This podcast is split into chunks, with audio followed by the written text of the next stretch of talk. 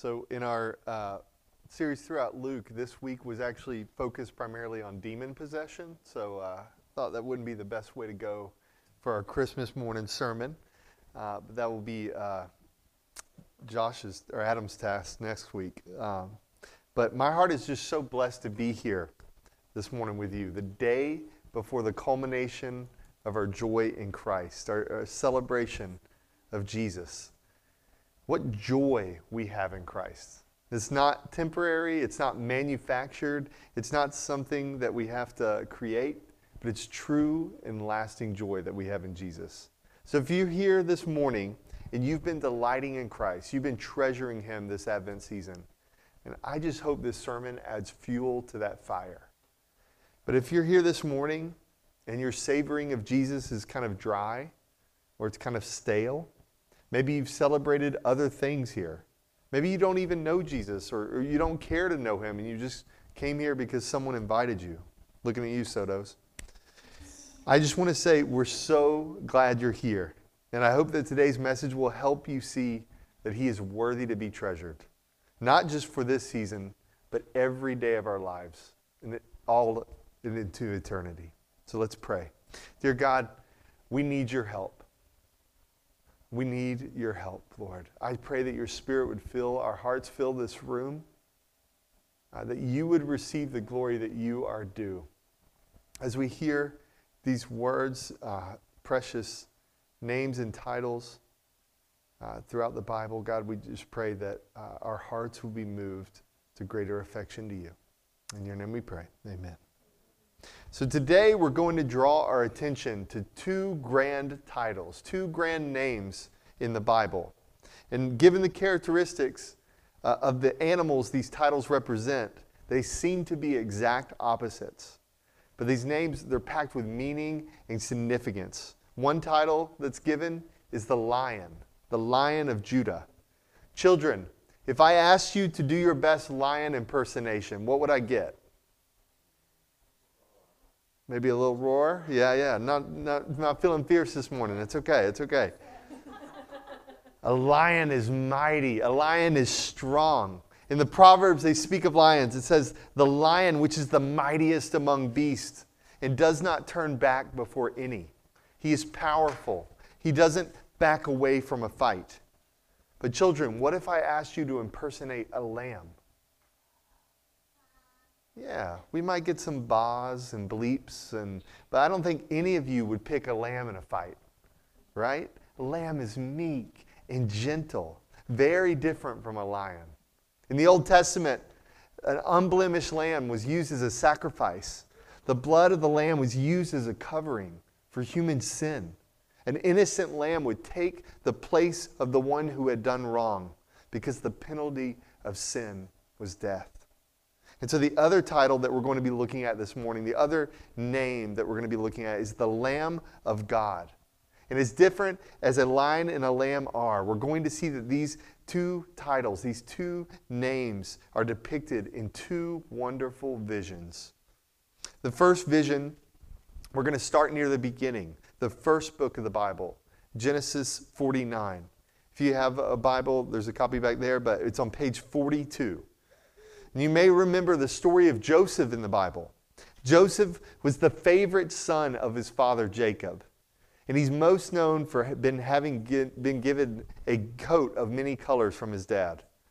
And as if his brothers were not jealous enough of him for receiving this awesome multicolored coat, on top of this, he had dreams that one day all his brothers symbolically would, would bow down before him. His brothers didn't appreciate this that much. And so they're motivated by jealousy in their sin. They go to kill their brother. But at the last minute, they decide to sell him as a slave. And instead, they tell their father that he had been killed by a wild animal. And so Joseph is then taken to Egypt as a slave, and he's imprisoned, but his past dreams of his brothers, these ones where they were bowing down to him, eventually they become true. And through God's providence, Joseph rises up the ranks, and eventually he would become second in command, only behind Pharaoh himself. He's finally reconnected to his family after many years. And Jacob, Joseph's father is reunited with his son that he had believed to be, have been dead. For about 11 years, he thought he was dead. He's reunited with him. And so Jacob is reaching the end of his life. Before he dies, he wants to gather all his children one last time so that he can bless them. Imagine a toast at a graduation or a wedding, but even more heartfelt because this may be these fathers' last words to his children. We see in Genesis 49, verses 1 and 2. Then Jacob called his sons and said, Gather yourselves together, that I may tell you what shall happen to you in the days to come. Assemble and listen, O sons of Jacob. Listen to Israel your father. Jacob, knowing their past actions, is he's going to tell his sons the, their future destinies.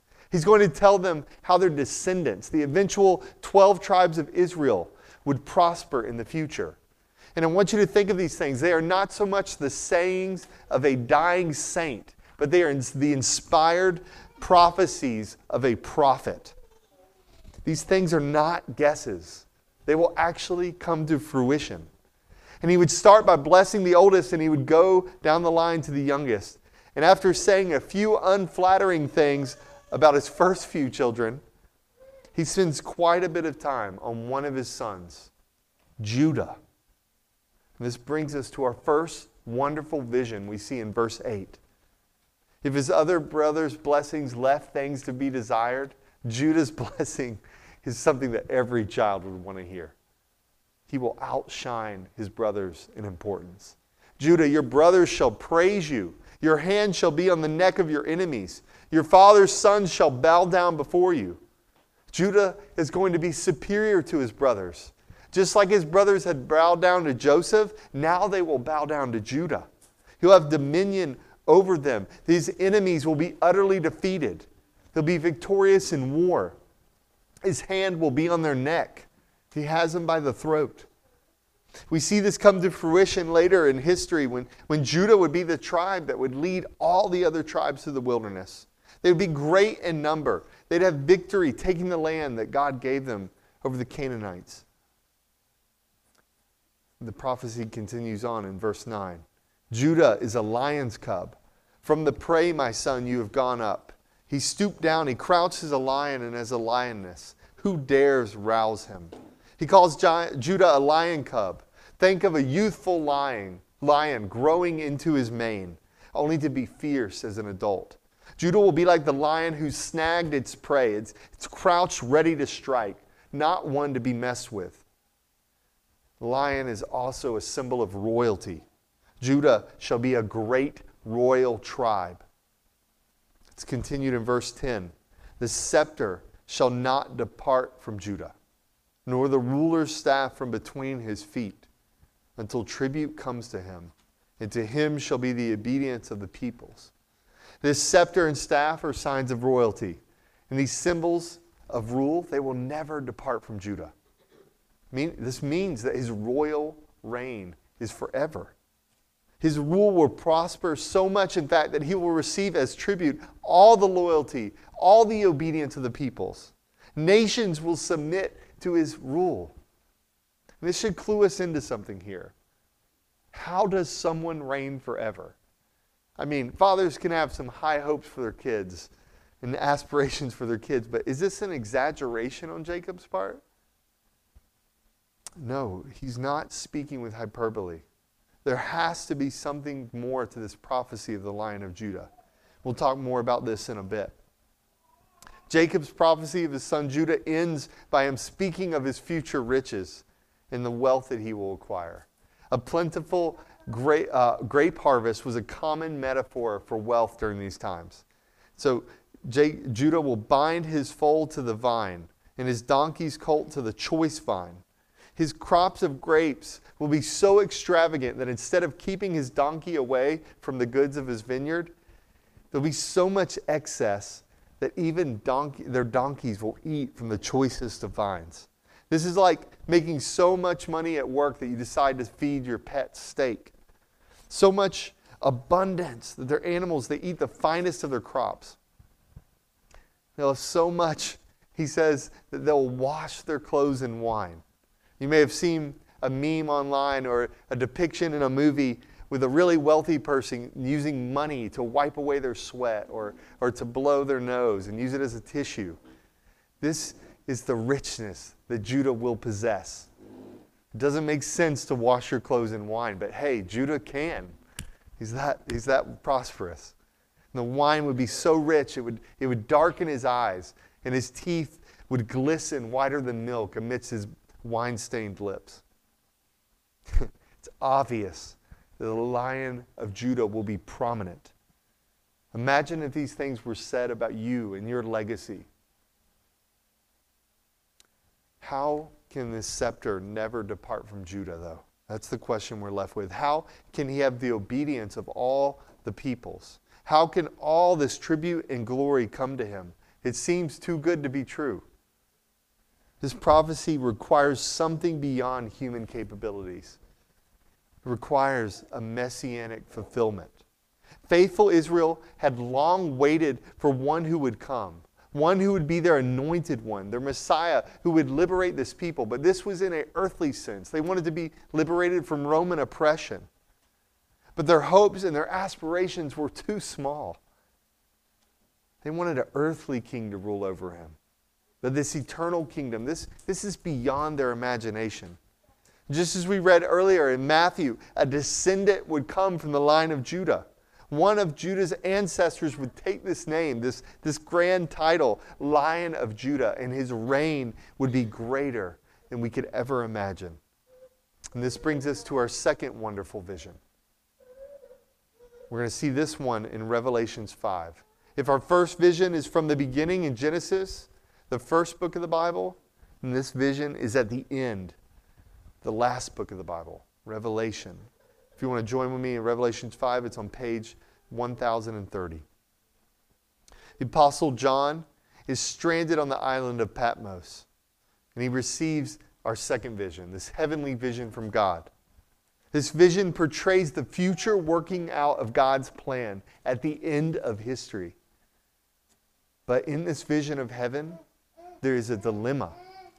Then I saw on the right hand of him who was seated on the throne a scroll written within and on the back, sealed with seven seals. And I saw a mighty angel proclaiming with a loud voice, Who is worthy to open the scroll and break its seals? So, God, picture this, y'all. God Almighty, ruler of heaven and earth, is seated on his throne. He's holding up a scroll, and this scroll had writing within, and on its back it's sealed with seven seals. It was common in ancient times to keep documents in a scroll, and, and the writing on the back would serve as a summary, the cliff notes to what was inside that scroll. And it resembled a, a Roman will or a contract deed. And their practice was to seal these scrolls multiple times. And the more important the contents of the scroll, the more seals it would have. And the only person who was authorized to open this scroll and to break the seals would be the person it was intended for, the one that would receive that inheritance. And so the dilemma we find in this vision of heaven is that the inheritance of the scroll is so wonderful, it's so great that no one is worthy to receive it. And so a mighty angel is crying out for takers. Is there anyone? Is there anyone worthy to open it? And it turns out no one was worthy. We see in verse 3 And no one in heaven and on earth or under the earth was able to open the scroll or look into it. And, and John, seeing this heavenly vision, says he began to weep loudly because no one was found worthy to open the scroll or to look into it. No one in the totality of existence. No angelic creature above or below. No one in God's creation is worthy to open this scroll like Excalibur, waiting to be pulled from the stone, or, or Thor's hammer, unable to be lifted except by one who is worthy. Yet there is no one. John sees this and he, he fears for the church's hope. He begins to weep because God's plans remain unfulfilled.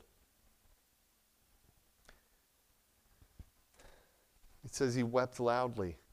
When no one worthy to open the scroll he grieved that God's promises would not come to be. His scroll contained God's purposes for all of history.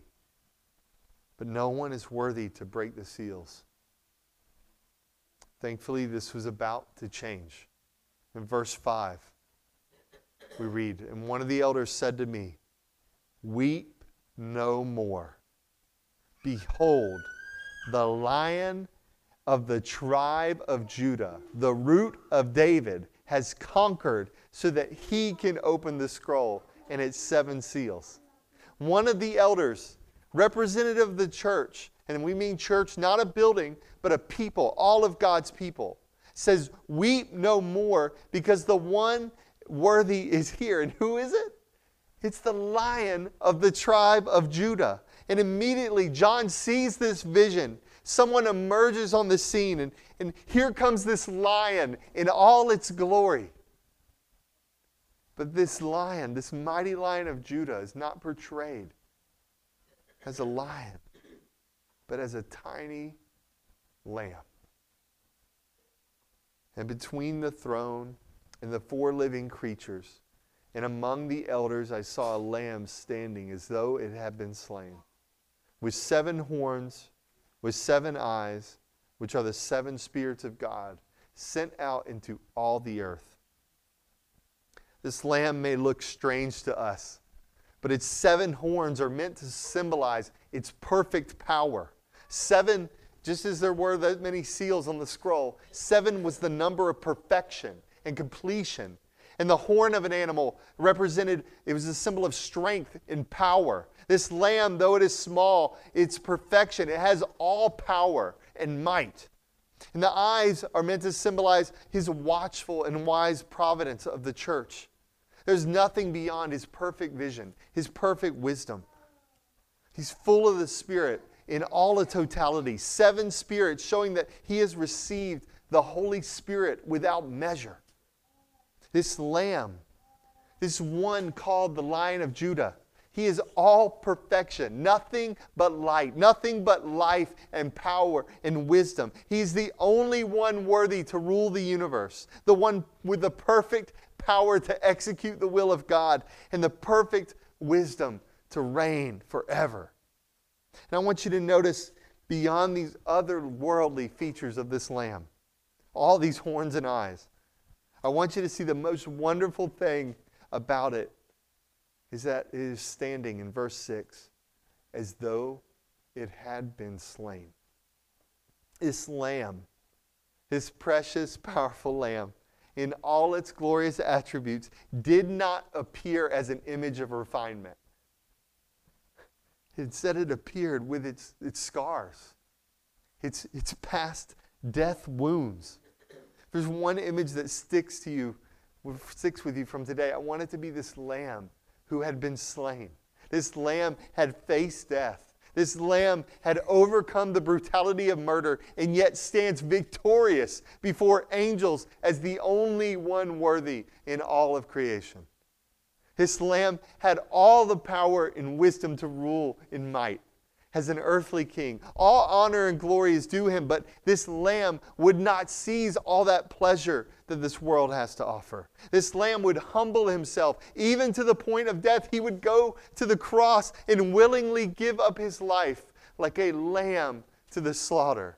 Jesus is both the lion and the lamb. He is worthy of both these titles.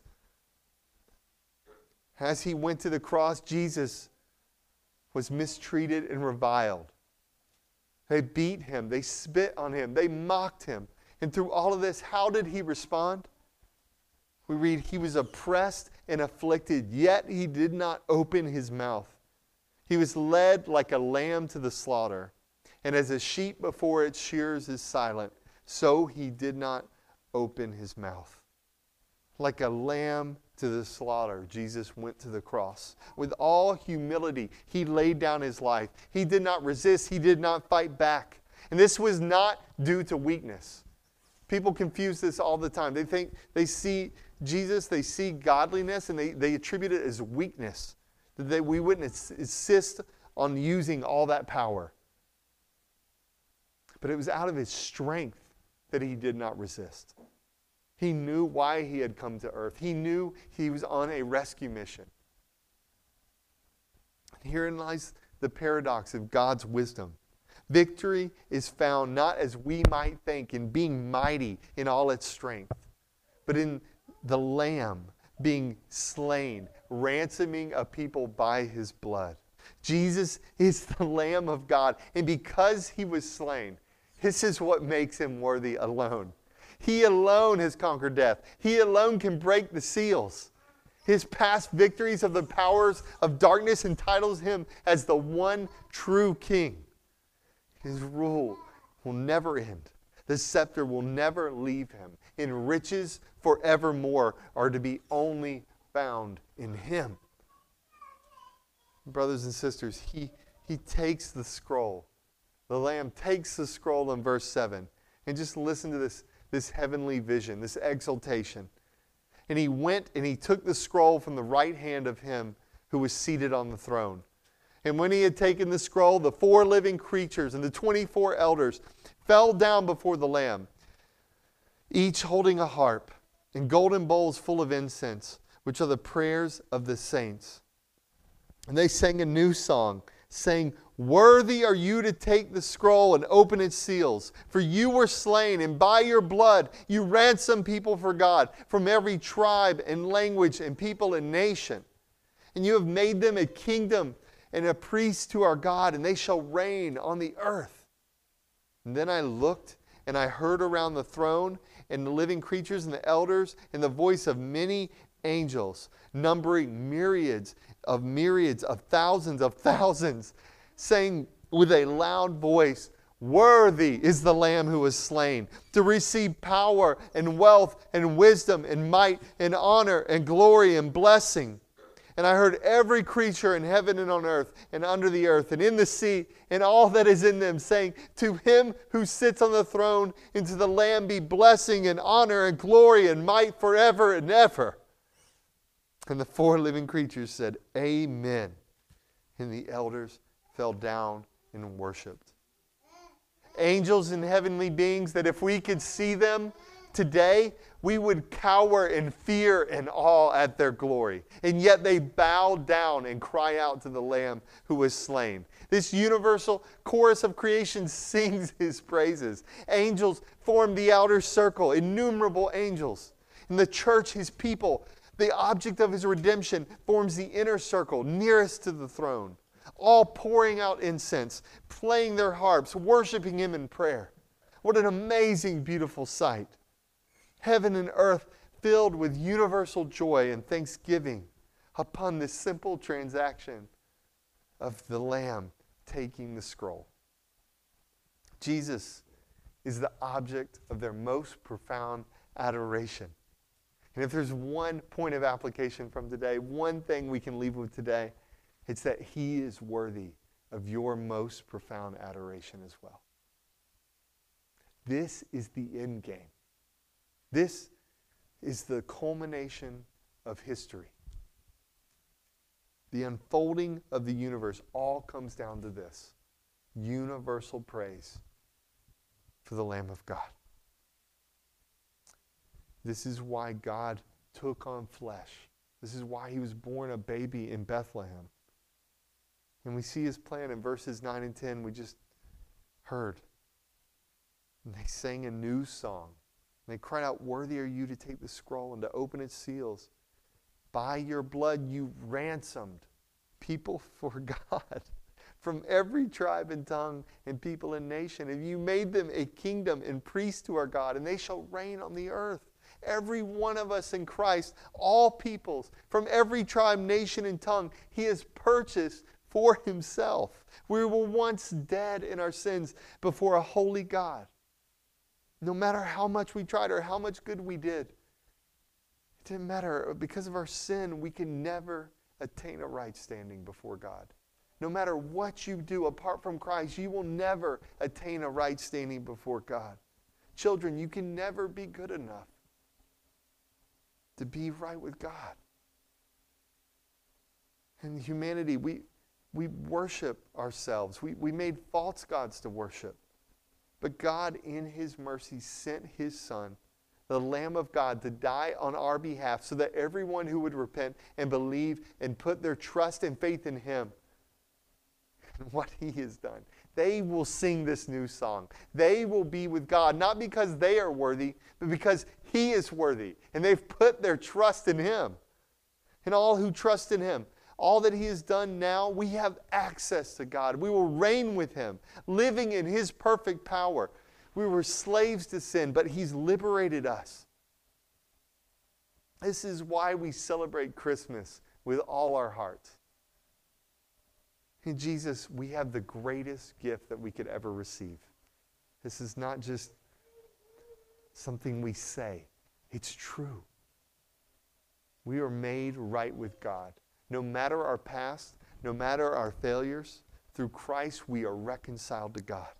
Christians can sing joy to the world because He has not chosen to enact strict justice upon us for our sins, but He has shown grace and mercy through the Redeemer this meek lamb, this mighty lion, one in the same, this one whom innumerable angels bow down before and worship. He's worthy to receive power, riches, wisdom, strength, honor, glory, and blessing. And if you're here this morning and you're not a Christian, we're not telling you that, that we're, you have to be like us and have it all together. We certainly don't have it all together. But we know the one who does. Every person here in Christ, we were destined to hell for our sins before a holy God who created us and gave us life. But Jesus has suffered the wounds we deserved, the wounds of death, and he rose again, ransoming us as his people, dying in our place so that we now stand as children of God, adopted into his family. And this is only because of his lavish grace. Nothing we did. And if you have questions this morning or, or you want to know what it is to follow of Christ, it would be our joy. It'd be my joy to talk to you after the service about your faith journey. If you don't worship Him this morning in your heart, if you don't know His grace, it can be yours. You can be right with God through this Lamb, through this Lion, through this atoning work of Christ. Turn from your sins. Trust in Him and His salvation. He promises not to reject any who would humble themselves and come to Him. The gifts we get tomorrow, the gifts we unwrap, they will fade. The things we're so stressed and worked up about and worried about right now, things that consume us, they're just a drop of water compared to the ocean of eternity. Life is a vapor. We don't have assurance of tomorrow, but He will reign forever. Don't go another Christmas without knowing the one who made you. Don't go another Christmas without trusting in His provision. Christian, don't go another Christmas without giving Him the glory that He deserves in your life. The lion is worthy to open the scroll because He is conquered. The Old Testament promise of a conquering lion is fulfilled in the New Testament reality of the Lamb who was slain. The God who possesses all power is the same God who is infinitely compassionate and gracious. Amen. Behold the Lion of Judah, who will reign forever, from whom the scepter will never depart. Everlasting dominion is his for all of eternity. And behold the Lamb of God who takes away the sins of the world. He is worthy. Let's pray.